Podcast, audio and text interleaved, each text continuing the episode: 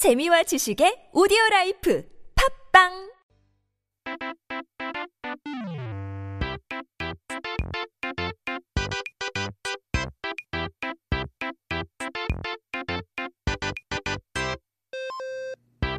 It's time to take a look at our Korean dictionary. 사전을 한번 펼쳐보고 오늘의 첫 번째 단어를 살펴봐야 되죠.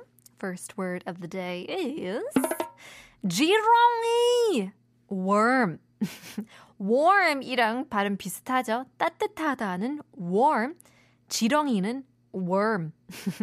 요즘에는 흙으로 된 땅을 보기가 힘들긴 하는데 모두 뭐 시멘트나 아스팔트 포장이 돼서 비가 오나 눈이 오나 다니기 편하고 비가 그치고 나서도 변화를 느끼기 힘든데요.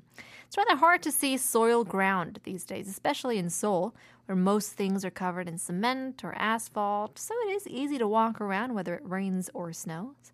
And even after the rain, it hardly feels like there's any differences in the ground. 하지만 흙길에 가보면 비가 온 다음 날이면 이제 지렁이가 꿈틀거리는 모습을 어렵지 않게 볼 수 있는데요.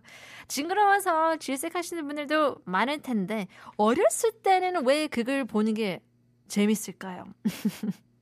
Now, when you walk on the soil the day after it rains, you'll definitely see worms crawling out all around, sometimes dead. It's kind of gross to see, but when we were kids, somehow it was just fun to play with these worms.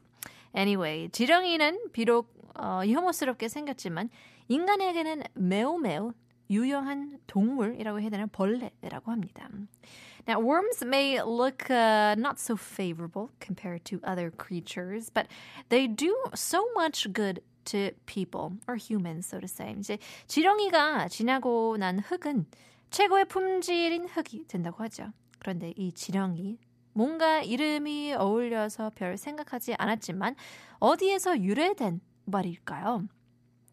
Now, soil that have been purified by worms are apparently the top quality soils. But these worms, 지렁이 in Korea, you might have not thought much about how it sounds, the word.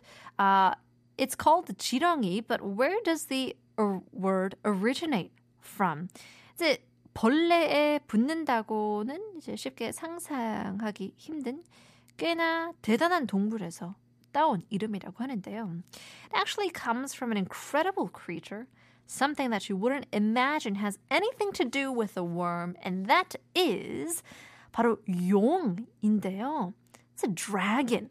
서양식 용을 떠올리시면 잘 매치가 안 될 수도 있지만 동양식 용을 생각해 보시면 뭔가 이해가 가실 것 같은데요. It may not match what you think of a Western type of a dragon, but if you imagine the Asian dragons in the East, you'll kind of understand it. 이제 서양과 동양의 용은 다르게 생겨서 서양의 용은 이제 날개가 달려 있는 큰 도마뱀 같은 모습인데요. 동양 동양의 용은 날개가 없고 그냥 거대한 뱀 같은 모양을 갖고 있죠. Now, in the West, uh, the West and the East have different uh, dragons. So the Western dragons, you know, they look like a big lizard. They have like I don't know, kind of looks like a dinosaur, but with wings. But in the East, dragons just look like a huge snake without wings. 그래서 지렁이도 몸을 움직이는 게 용 같다고 해서 땅의 용, 토룡이라고 불렀다가 땅지 자를 써서 지룡이라고 불렀고 그게 다시 변형돼서 지렁이 더 귀엽게 지렁이 되었다고 합니다. So people thought that a 지렁이, the worms, also looked like a dragon when it would call. So, a crawl, excuse me. So it was called 토룡, a soil dragon. And later it changed to 지룡, using 지, which means ground in the Chinese character. And so that changed once again from 지룡 to 지렁이. A little cuter way to say it. So 크기는 훨씬 작지만 어, 지구를 위한 대단한 일을 하고 있다는 점에서는 지렁이도 용 못지 않겠네요. 그죠? Maybe small, but the fact that it's doing so much plays a huge role on Earth sure is great enough to be called a little dragon on the soil. 이렇게 해서 지렁이까지 알아봤습니다. Speaking of which, here is a different 지룡. It's G-Dragon, 무제.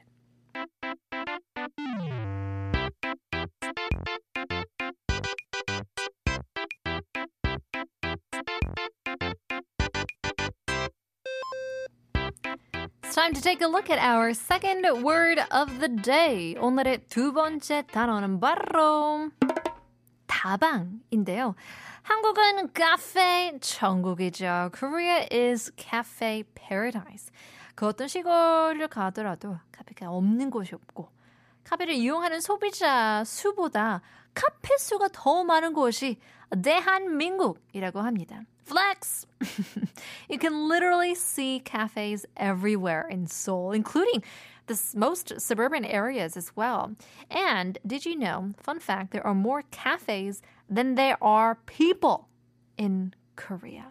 정말 카페를 한국말로 어, 한국 분들 굉장히 좋아하죠. Koreans just love to drink coffee that much. 이제 커피를 or 카페를 한국말로 순화하면 무슨 단어 될까요?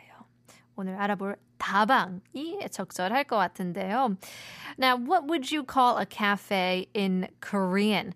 I'd probably say 다방 would be the most appropriate term, and it's the term we're going to take a look at today. 실제로 카페가 본격적으로 한국에 자리 잡기 전에는 다방에서 커피를 포함해 여러 가지 차나 간단한 음식들도 팔았는데요. Before the cafe culture settled in Korea, 다방 sold many types of teas and coffee and even small snacks and food. 이제 다방이라는 이름 자체도 차를 파는 방이라는 뜻이니까요. So even so, the 다방 would live up to its name because 다방 meant the place to sell teas. 하지만, but 다방의 역사는 이거보다 훨씬 오래 되었다고 합니다. 고려 말이나 이제 조선 초기에 왕을 가까이에서 모시거나 궁궐을 지키는 기관 중 하나가 바로 다방이었는데요. Now, the history of Tabang is a lot longer than that. Now, Tabang was actually a facility that served and protected the king in close distance during the late Goryeo and early Joseon dynasty.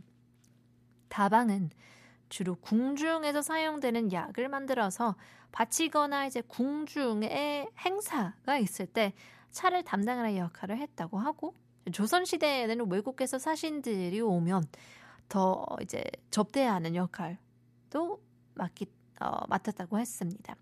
So 다방 mostly made medicine uh, used in palaces and was responsible for making teas for festivals within uh, the royal family. And during the Joseon era, when diplomats would come from foreign countries, the 다방 was in charge of serving them as well.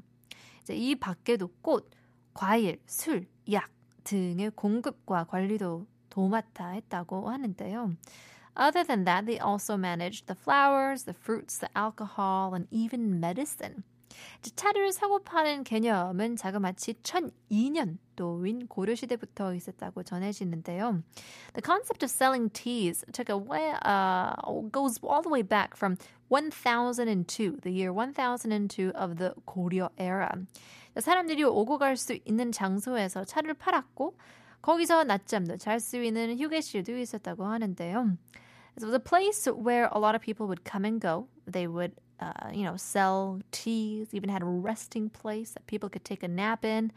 그러다가 조선으로 넘어오면서 차 문화가 이제 차츰 줄어들었고 근대에 오면서 다시 살아나 오늘날의 다방 문화가 만들어졌다고 합니다. Then as we enter the Joseon dynasty, the tea culture kind of shrinked and it came shrinking until during the contemporary era as it revived again to fully flourish into the 다방 culture we know now. 하지만 요즘 카페 낮잠 자면 뭐라 하겠죠? Probably can't take a nap in one of those cafes now. In any case, here is Eddie Kim and Sola Coffee and Tea.